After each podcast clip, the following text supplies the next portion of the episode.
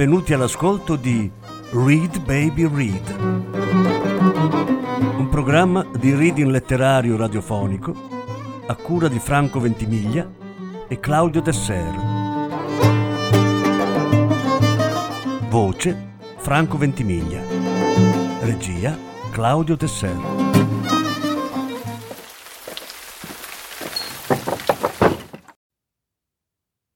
Robert Walser La passeggiata. Lettura in sei parti. Quinta parte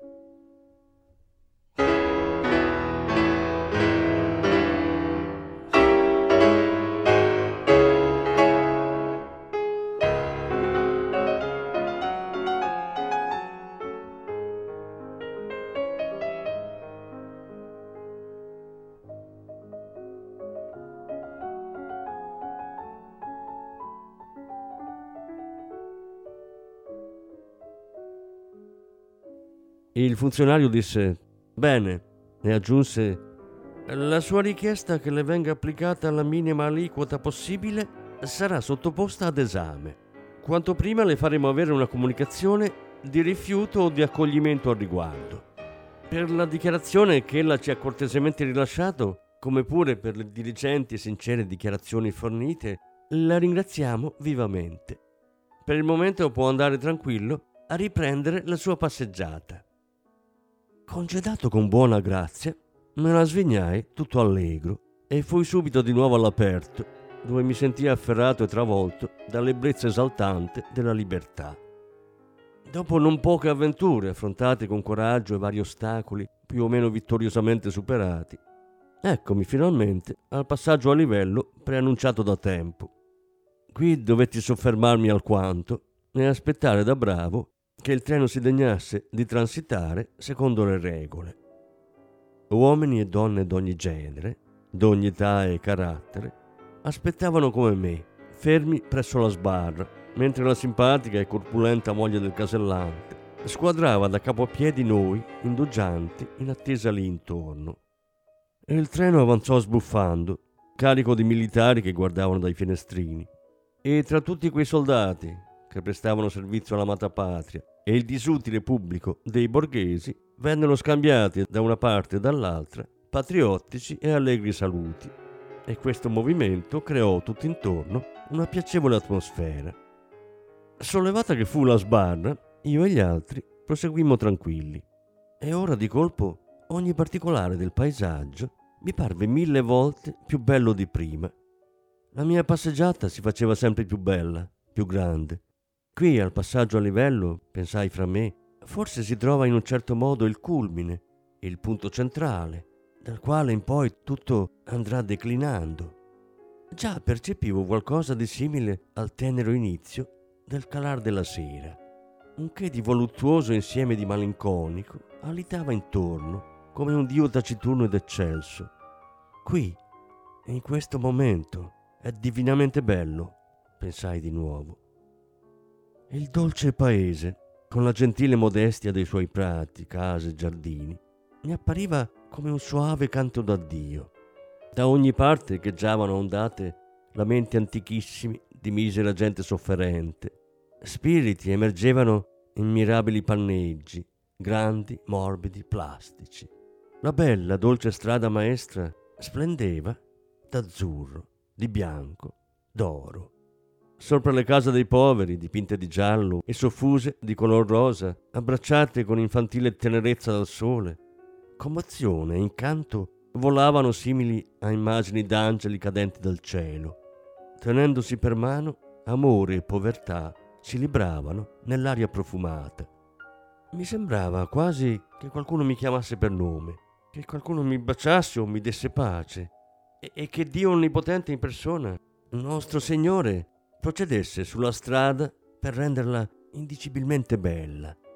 Fantasie d'ogni specie mi inducevano a credere che Gesù Cristo fosse venuto lì e che ora si aggirasse insieme con tutta la buona cara gente per l'incantevole contrada.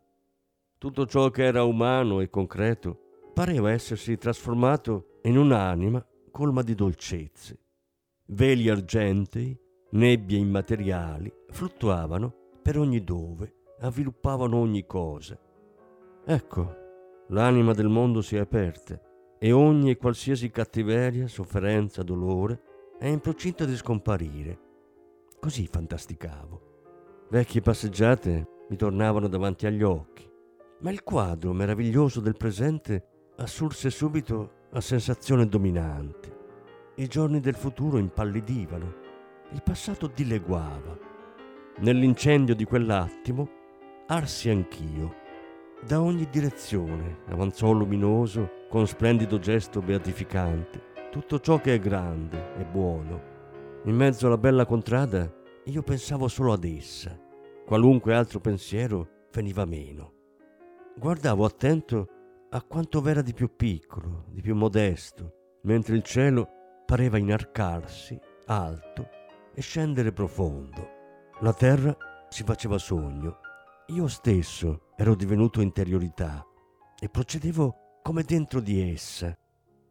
Ogni forma esteriore si dissolse. Il finora compreso divenne incomprensibile. Rimanendo alla superficie, precipitai nel profondo che immediatamente riconobbi come il bene. Quello che noi comprendiamo e amiamo, comprende e ama noi pure. Io non ero più io, ero un altro, ma appunto perciò, più che mai, me stesso. Nella soave luce d'amore credetti di poter capire o di dover sentire che colui che veramente esiste è solo l'uomo interiore. Mi afferrò questo pensiero. Dove finiremmo noi uomini se non ci fosse la buona fida terra? Che cosa avremmo se questo ci mancasse?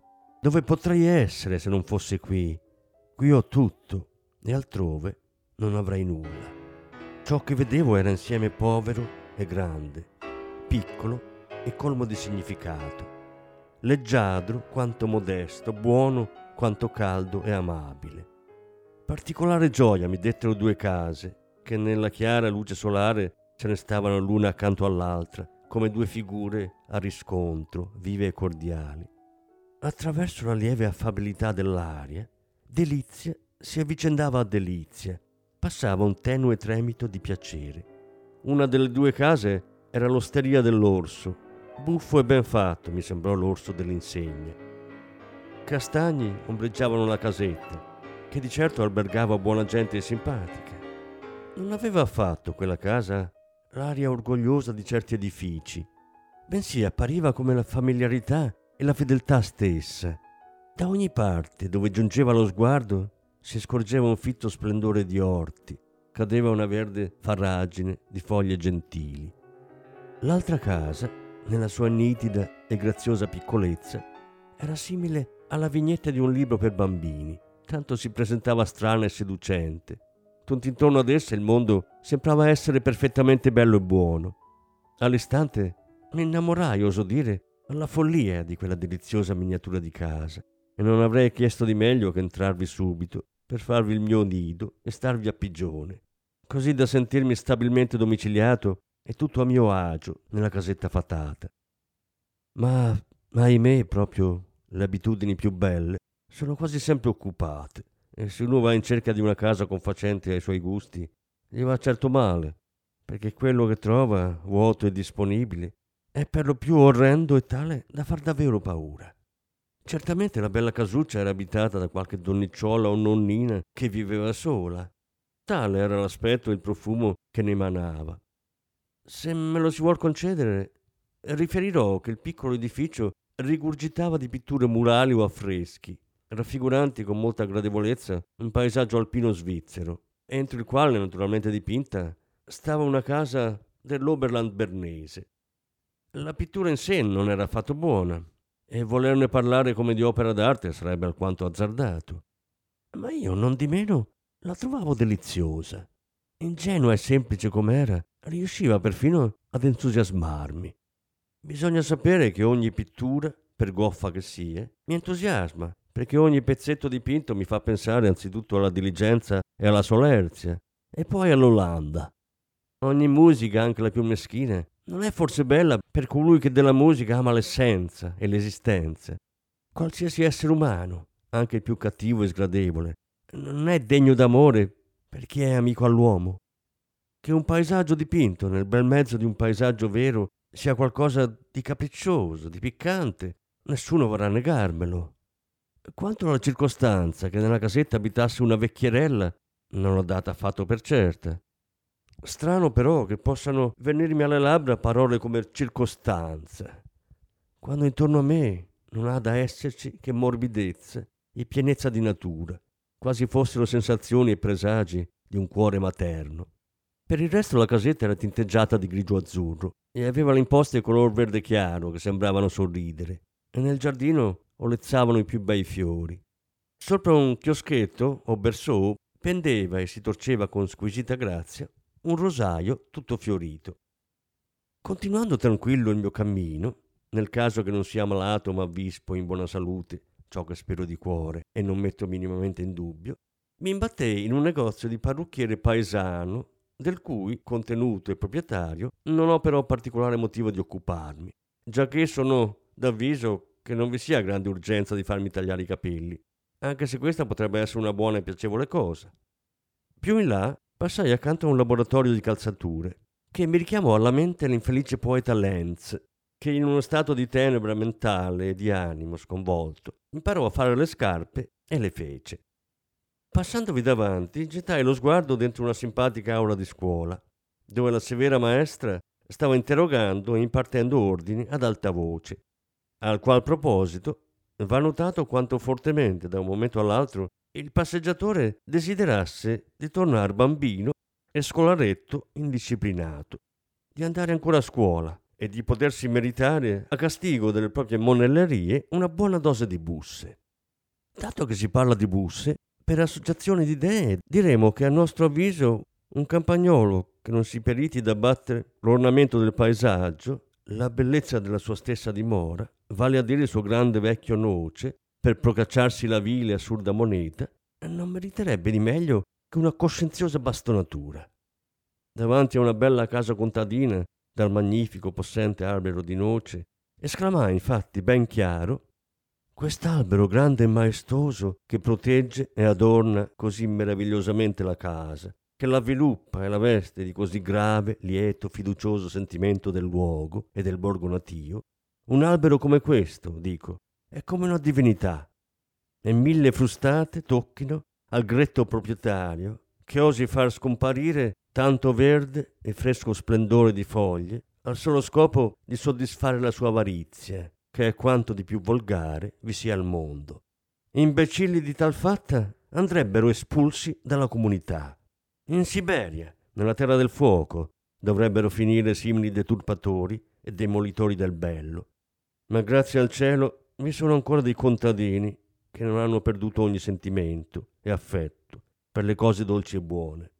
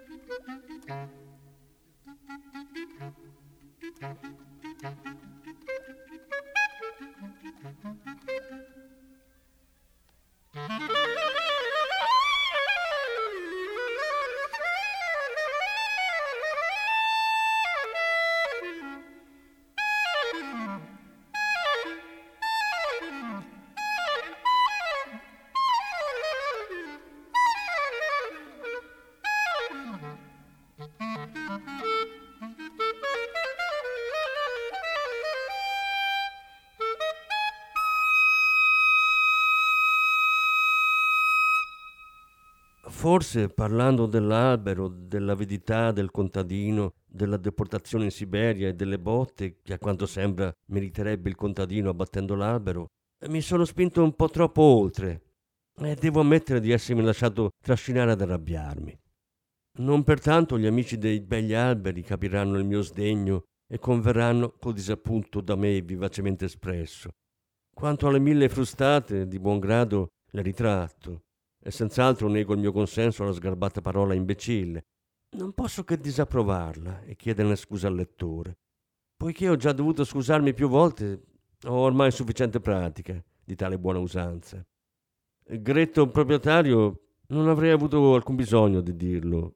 Sono tutte sovraeccitazioni mentali che a mio avviso vanno assolutamente evitate.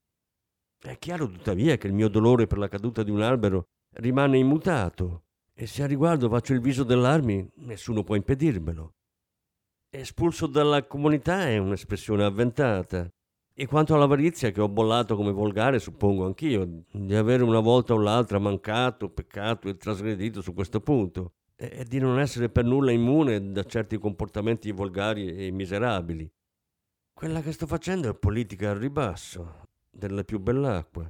Una politica però che ritengo necessaria la decenza ci impone di stare attenti a usare verso di noi la stessa severità che usiamo verso gli altri, a giudicare gli altri con la stessa mitezza che usiamo verso di noi, cosa quest'ultima che, come è noto, noi facciamo per istinto a ogni momento.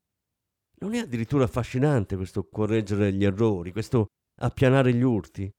Con le mie ammissioni mi dimostro uomo pacifico. Col mio smussare spigoli, levigare scabosità, ammorbidire durezze, sono un mitigatore discreto Manifesto sensibilità per il tono giusto e finezza diplomatica a tutta prova. Comunque ho fatto buttafigura, ma spero che almeno mi si voglia dar atto della mia buona volontà. Se poi qualcuno volesse ancora tacciarmi di tiranno brutale e di prepotente, capace solo di menar colpi alla cieca, affermo che chi dice così sbaglia di grosso. È ben probabile che mai un autore abbia costantemente pensato al suo lettore con più teneri riguardi di me Bene, ora posso anche esibire con zelo palazzi e magioni nobiliari e precisamente ho in mano un'autentica briscola, perché con una dimora patrizia, semidiroccata, con un superbo cavalleresco castello medievale, grigio di vecchiaia e cinto da un parco, come quello che appare adesso, si può fare gran sfoggio, suscitare scalpore, destare invidia, provocare ammirazione e acquistare onore. Più di un povero e valente letterato abiterebbe, con somma gioia, in un castello o fortilizio provvisto di cortile e d'ingresso per blasonate carrozze di aristocratici. Più di un misero pittore, desideroso di godimenti, sogna di poter sostare per qualche tempo in una sontuosa arcaica dimora di campagna. Più di una ragazza di città, istruita, ma evidentemente povera in canna, pensa con malinconico e struggente rapimento a stagni, grotte, stanze eccelse, portantine, e a se stessa attorniata da servitori premurosi e dai letti cavalieri. Sopra la casa patrizia che mi vedevo dinanzi, o meglio, non sopra ma su di essa, si poteva scorgere la data 1709, cosa che naturalmente acuì di molto il mio interesse. Con curiosità quasi sconfinante nell'entusiasmo, penetrai con uno sguardo, da buon naturalista e studioso di antichità, nel vecchio, strano, trasognato giardino, dove, in una vasca dallo zampillo che chioccolava dolce, scoprii, senza fatica, il curioso, lunghissimo pesce, un solitario pesce siluro, che vi abitava. E vidi pure constatai, accertandone l'esistenza con romantica gioia, un padiglione in stile moresco arabo, riccamente dipinto di turchino, di stelle misteriose, di bruno e di nero severo e nobile. Con competenza finissima intuì subito che quel padiglione doveva risalire poco all'anno 1858 una capacità di scoprire, di indovinare, una sensibilità di fiuto, che potrebbe darmi il diritto di tenere una dotta conferenza sull'argomento nella sala del municipio, davanti a un folto e plaudente pubblico, col viso atteggiato a discreta fierezza e con piglio autorevole. Della conferenza poi si occuperebbe assai probabilmente la stampa, il che è ovvio non potrebbe che farmi piacere, dato che a volte essa non dedica nemmeno mezza parola a una quantità di cose, come è avvenuto in realtà. Mentre esaminavo attentamente il padiglione persiano, mi venne da pensare come dovrebbe essere bello qui di notte, quando sotto il velo impenetrabile dell'oscurità tutto tacesse all'intorno e non vi fosse che nero e silenzio. Dal buio spuntano tenui gli abeti, il brivido della mezzanotte arresta il viandante, ed ecco una lampada dalla dolce luce giallognola viene recata nel padiglione da una dama fascinosa che, spinta da una fantasia singolare e da uno strano impulso dell'anima, si siede al piano, di cui ben inteso il nostro padiglione dovrebbe in tal caso essere provvisto, e comincia a suonare canzoni e nella misura in cui si è concesso il sogno, vi unisce la sua voce incantevole, così che si debba ascoltare e sognare e godere con felicità quella musica notturna. Ma non era mezzanotte e non si vedeva ombra né di medioevo cavalleresco né di Cinquecento o di Settecento, bensì era giorno chiaro e per di più giorno lavorativo. E una turba di gente e insieme a una delle più maleducate anticavalleresche, sgarbate e impudenti automobili che mai avessi incontrato, vennero a turbare gravemente la piena delle mie dotte meditazioni e in un batter d'occhio mi sbalestrarono fuori a forza da ogni castellana poesia e anticheggiante chimera, a tal punto che impetuosamente esclamai È davvero incredibile la villania con la quale mi si impedisce di dedicarmi a studi raffinati e di immergermi nelle più nobili profondità. Sebbene abbia motivo di essere indignato, voglio invece comportarmi con mansuetudine e tollerare con garbo. Per quanto dolce possa essere il pensiero di ciò che di bello e di eletto ci è passato dinanzi, e il pallido quadro di una gentilezza remota, certamente non v'è ragione, per questo, di voltare le spalle al nostro mondo e al nostro prossimo.